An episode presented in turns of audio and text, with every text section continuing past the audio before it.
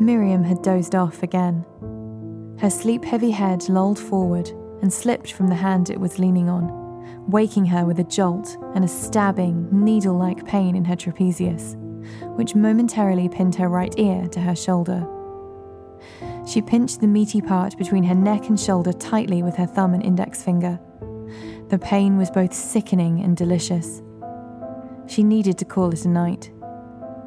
She shut down the computer, packed her camera into its bag, and placed the admission records and their scraps of fabric back into their cabinets with all the care a mother would give a newborn. These items were as precious to her as they were to the children they belonged to hundreds of years ago. Because these fabric scraps weren't just an archive of a time in our history. Each token held the story of two lives, inseparably weaved together, but unequivocally torn apart. Each tiny piece of fabric represented the bond between mother and child, and the sacrifices they made for the hope of a better life. Miriam's mother died just hours after she was born. The memories she had of her were not her own, but other people's, photographs of a woman from another time, one where she did not exist. She was raised by her grandmother, Sylvia, who worked hard to preserve her mother's memory, and who had instilled in her an unshakable sense of family loyalty and a keen interest in history. To Miriam, her work digitizing the archive of the Coram Foundling Hospital, keeping these stories of these heroic mothers alive, was less of a job and more of a calling. But for tonight, she needed to sleep. Checking, then checking again that everything was safely locked away, she flicked off the light switch and plodded heavily down the corridor. After just a few steps, she hesitated. Had she definitely locked the cabinets? Yes, she had, and she checked afterwards to make sure. She continued, but after another few steps, she hesitated again. What was she forgetting? She tried to ignore the feeling nagging at her and carry on, but after her third hesitation, she turned around to start back on herself and found at her feet a yellowing scrap of fabric, frayed at its edges. She had never seen this specimen before, she was sure of it, but she knew it could only have come from the archive. It must have gotten attached to her coat somehow when she was putting things away. She wouldn't normally touch anything from the archive without gloves, but as she didn't have any on her person, she delicately picked up the fabric scrap and clasped it in her fingers. All of a sudden, Miriam felt a creeping cold slip from her palm, all the way up her arm, seeping through her body like damp. The familiar corridor darkened around her, and the smell of wood burning snaked into her lungs. She panicked, thinking the building was on fire, and swooped around ready to run down the corridor towards the main doors, but was stopped, dead. A hulking, dark figure towered over her. She could barely see his face in the darkness, but his skin was swarthy, his black beard was coarse and matted, and his eyes gleamed smoky grey from under the brim of a grimy top hat. She could smell the sourness of stale beer on his breath and the days old sweat on his clothes. Fearing for her life, Miriam shrank backwards, raising her open palms in surrender. As the fabric scrap slipped from her hand, the familiar corridor, with its harsh strip lighting and musty smell of old books, returned in an instant. She span on the spot, looking all around her, but the man, the darkness, the smoke, all of it had vanished. She bent down to pick up the scrap of fabric, but hesitated before she touched it again. It was just a hallucination, she told herself. You're just exhausted and your mind is playing tricks on you. But unwilling to risk another waking nightmare, Miriam carefully picked the fabric from the floor with a tissue wrapped it up, and warily made her way back to the archive to lock it away. Everyone at the Foundling Hospital had heard the legend of the Coram man. Some believed he was a baby killer. Some believed he was just a shady traveller trying to make a quick buck from desperate women. Some believed he wasn't real at all. On the long walk back to her flat in the crisp night air, She couldn't shake the horrible stories of the Coram man from her mind. She knew she sounded crazy, but she was convinced that the vision that she saw had to have been him. When she finally fell through the door of her studio flat, it almost felt like his shadow was there in the room with her. She slept with the lights on that night. Living in London, she could easily have taken the underground to work, but Miriam had always preferred the walk, even though it took her the best part of an hour. She admired the unmistakable Victorian architecture of Holloway where she lived, taking in the impressive details, picturing the opulent lifestyles of the people who once lived inside these houses. It was what drew her there in the first place. But she would inevitably be sucked into daydreams about the disgraced women, for they were the ones she felt close to. She imagined the reality of life for the ones whose names she saw scrawled into record books alongside bits of tattered fabric and disintegrating lace. She thought of their shock, their desperation, their last glimmer of hope. She wondered how many of them had died on these streets, never knowing what became of their babies. Despite her tiredness, she felt her purpose renewed as she headed into work. As she walked the long, echoey corridor to the archives, her skin rippled with goosebumps. She pulled down her sleeves until they almost covered her hands and fought against the memory of the previous night. Instead, she put it down to the fact that the archive was intentionally kept cool and free of natural daylight in order to best preserve the specimens. As she reached her office and dumped her bag, laptop, and camera onto her desk, Miriam froze, stunned to see the yellowing scrap of fabric from the night before on her desk. She had wrapped it up and locked it away. She knew she had. And as far as she was aware, nobody else had access to this part of the archive. But there it was, laid out, like it had been put there specifically for her to see. She thought again of the horrifying, shadowy figure and realized she had been holding her breath. Using her sleeve, she swept the fabric scrap into an envelope and locked it in a drawer promising herself that she would try and reunite it with its owner in the course of her work. Still visibly unsettled, she went to get a coffee to try and steady her nerves. Her work was methodical, almost rhythmic, and it was easy to switch off and simply go through the motions. But the more she tried to ignore it, the more that little piece of fabric became like an itch that she needed to scratch.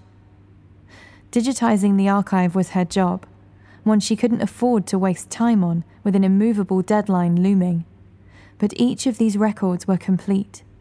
Mother, child, and their woven bond would all be immortalized in a few clicks. This decaying little scrap didn't know who it belonged to. Much, she imagined, like the baby it was pinned to. For all the hope contained within its walls, the Foundling Hospital had been shrouded with a darkness that loomed like a shadow behind every child. While she couldn't reunite their family, she could at least reunite the fabric with its rightful record before its memory was lost forever. Considering the fragility of the specimen and the fact that it had been exposed to light and air for too long, she didn't have much time. It was 9:38 already, hours after she should have finished for the day but Miriam had already resigned herself to another late night. She carefully removed the fabric from the drawer where she had stashed it earlier and unfolded it on her desk. The hospital admitted around 150 babies each year, each with a petition letter from its mother and a token. With no information other than this ratty little scrap, Miriam had no idea where to start on finding the right record. Tired and dejected, she rested her forehead on the desk. Just like the night before, she felt that slippery, cold feeling, but this time on her head, scuttling down her face, her neck, and into her spine.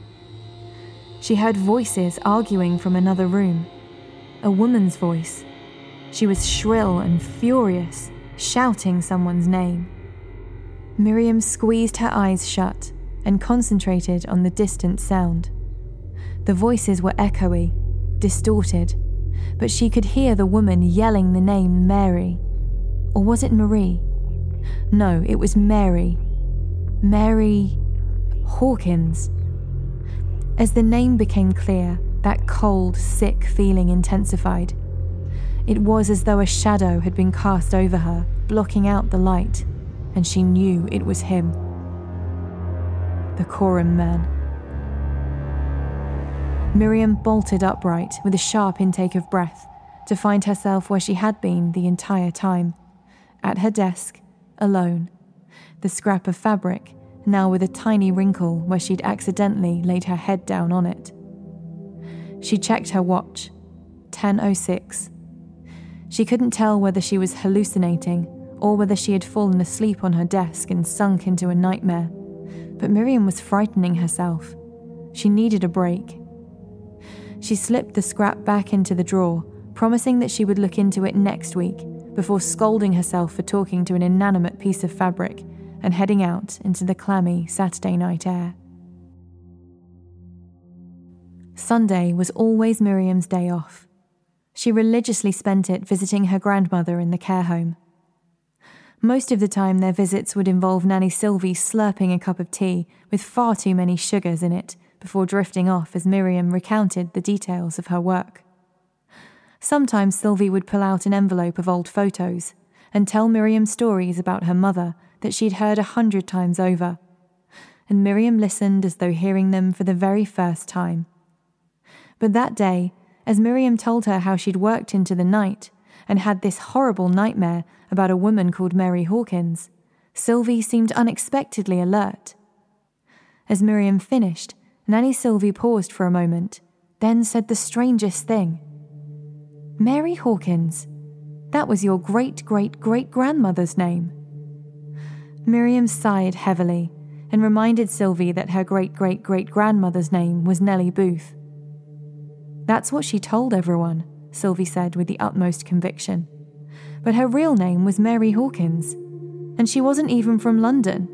She was born in Gloucestershire she drove herself mad trying to find her missing daughter, but she'd only ever had boys. Poor soul.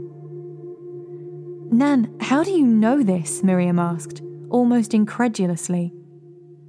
Your ancestors will talk to you if you listen.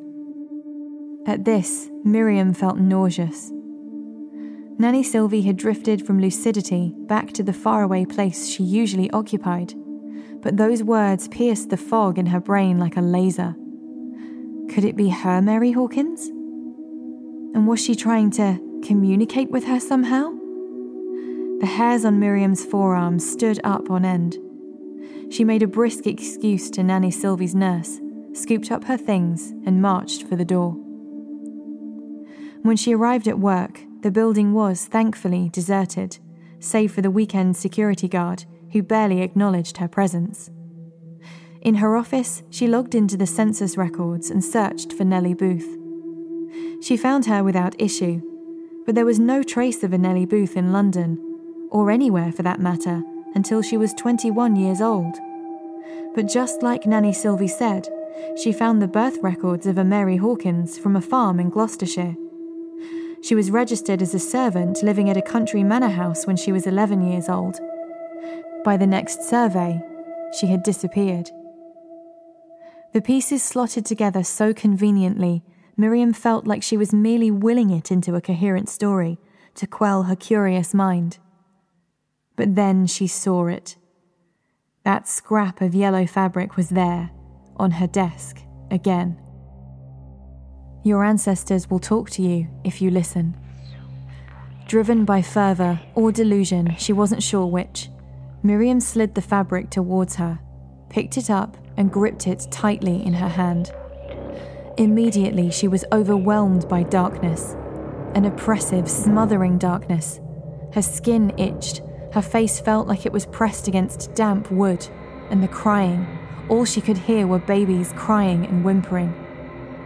But as her eyes adjusted to the dark, looming over her like an executioner, stood the Coram man. She dropped the fabric, gasping for breath, her entire body shivering like she'd been plunged into freezing water. What is it you're trying to show me? Miriam yelled. What do you want?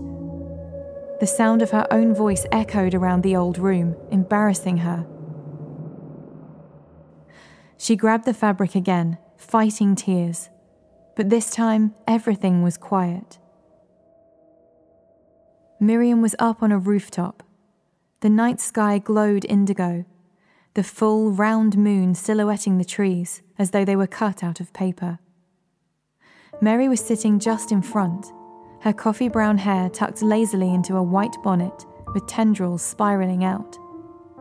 She gazed dreamily at the sky, her arms wrapped protectively around her middle, until a boy dressed in trousers embroidered with gold and a thin, loose white shirt scrambled across the roof and sat down next to her.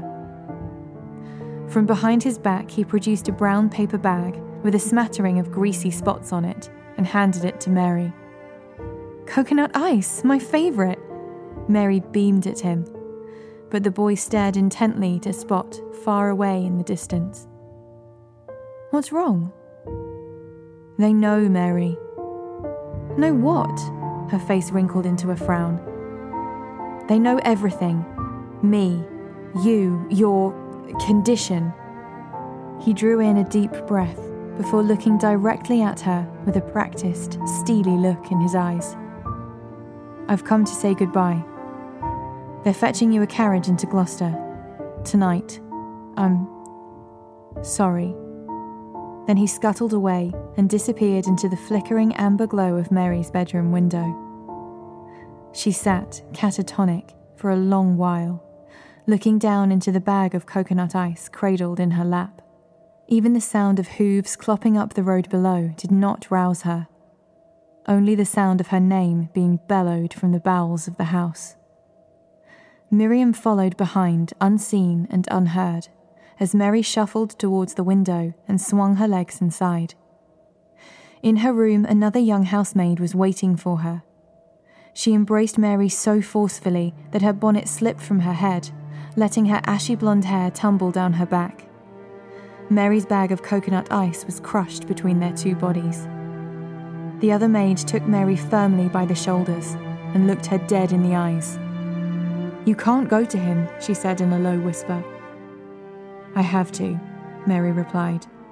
No, Mary, don't, she exclaimed before catching herself and returning to a whisper. You've heard what he does. We all have, and they found those bones.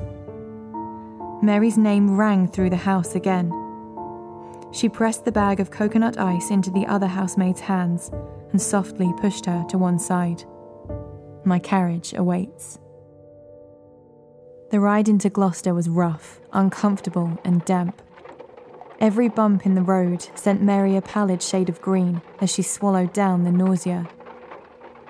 Miriam had almost dozed off from the motion of the carriage when Mary thrust her head from the window and called for the driver to stop outside a grimy looking coaching inn.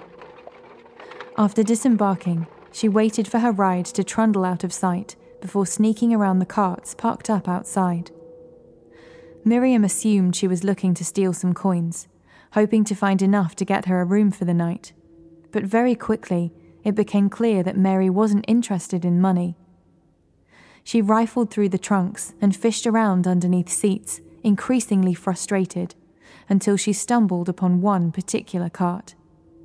The wood looked damp with a greenish tinge and had a foul smell, like it had been carrying animals. Mary heaved herself up into the driver's seat and felt around under the blankets. Momentarily, she froze before prizing a small, battered leather purse out from a slit in one of the cushions. She tipped the contents into her palm, and an audible gasp escaped her lungs as she looked down at the ornate pearl locket ring in her hand.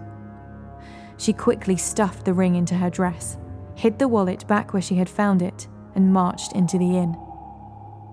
The landlord looked her up and down disdainfully as she approached the bar, before nodding towards a dim corner where a figure sat with his back to the room. As Mary approached, Miriam began to tremble. The terrifying shadow figure from her visions was the same man they were approaching. Mary sat, uninvited, at his table, her swollen stomach showing under her dress. As he looked at her from under the brim of his hat, his eyes looked like craters, and the scar bisecting his lower lip resembled a deep canyon.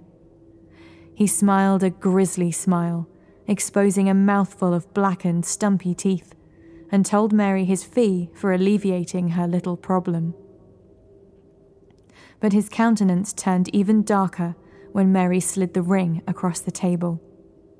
The hulking man lunged at Mary, slamming his hands onto the table. Several of the other patrons rose and started towards them, so the man raised his palms in defeat and sank back into his seat. Mary spoke slowly and steadily. She knew the family that the ring belonged to.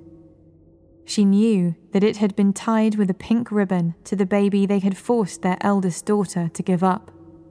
And if he didn't help her, she would make sure the family knew that the so called Coram man had stolen their heirloom and that the baby never even made it out of Gloucester, let alone to the Foundling Hospital in London. The Coram man seethed. With eyes all around him, he couldn't make a scene without attracting unwanted attention, so Mary made her demand that he take her to the Foundling Hospital in London to deliver her infant herself, and he had no choice but to resentfully agree.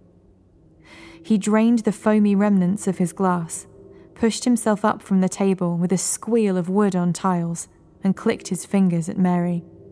They were leaving. Now. The man shoved Mary into the back of the filthy cart with trunks and sacks of goodness knows what. He threw a rough blanket over her and told her not to move or make a sound unless he told her to. She lay on her side and protectively wrapped her arms around her belly as the rickety cart thundered off down the road. After what felt like hours, the rhythmic clattering of the horses' hooves lulled them to sleep. Miriam woke in complete darkness. The cart wasn't moving, and everything was silent. But she could see the Coram man hovering over Mary's blanket covered body. If you're going to murder me, just get on with it, she spat. He whipped the blanket from her, dragged her onto her back, and bent down over her, holding a knife above her chest. But his hands were shaking, and sweat dripped down from him onto Mary's face and chest. She looked death straight in the eyes, and all he could do was turn his shameful face away. For all the stories about him, all the fear Miriam had felt towards him, the Coram man was nothing but a coward. He threw the blanket at her bitterly slunk back to the driver's seat, and beat the horses into a gallop.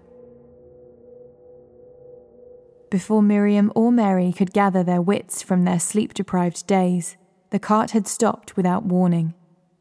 The Coram man pulled the blanket from Mary and told her to get out. Mary, squinting in the daylight, gave him a perplexed look. In the dark, he seemed hulking and shadowy, but in the morning sunlight, he was hunched, overweight, and grubby.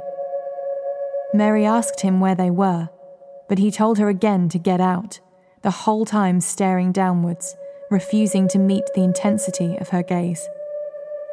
As she landed on the pavement directly in front of him and lifted her face to look at him, all he could do was turn away. He hauled himself into the driver's seat and whipped the horses to walk on.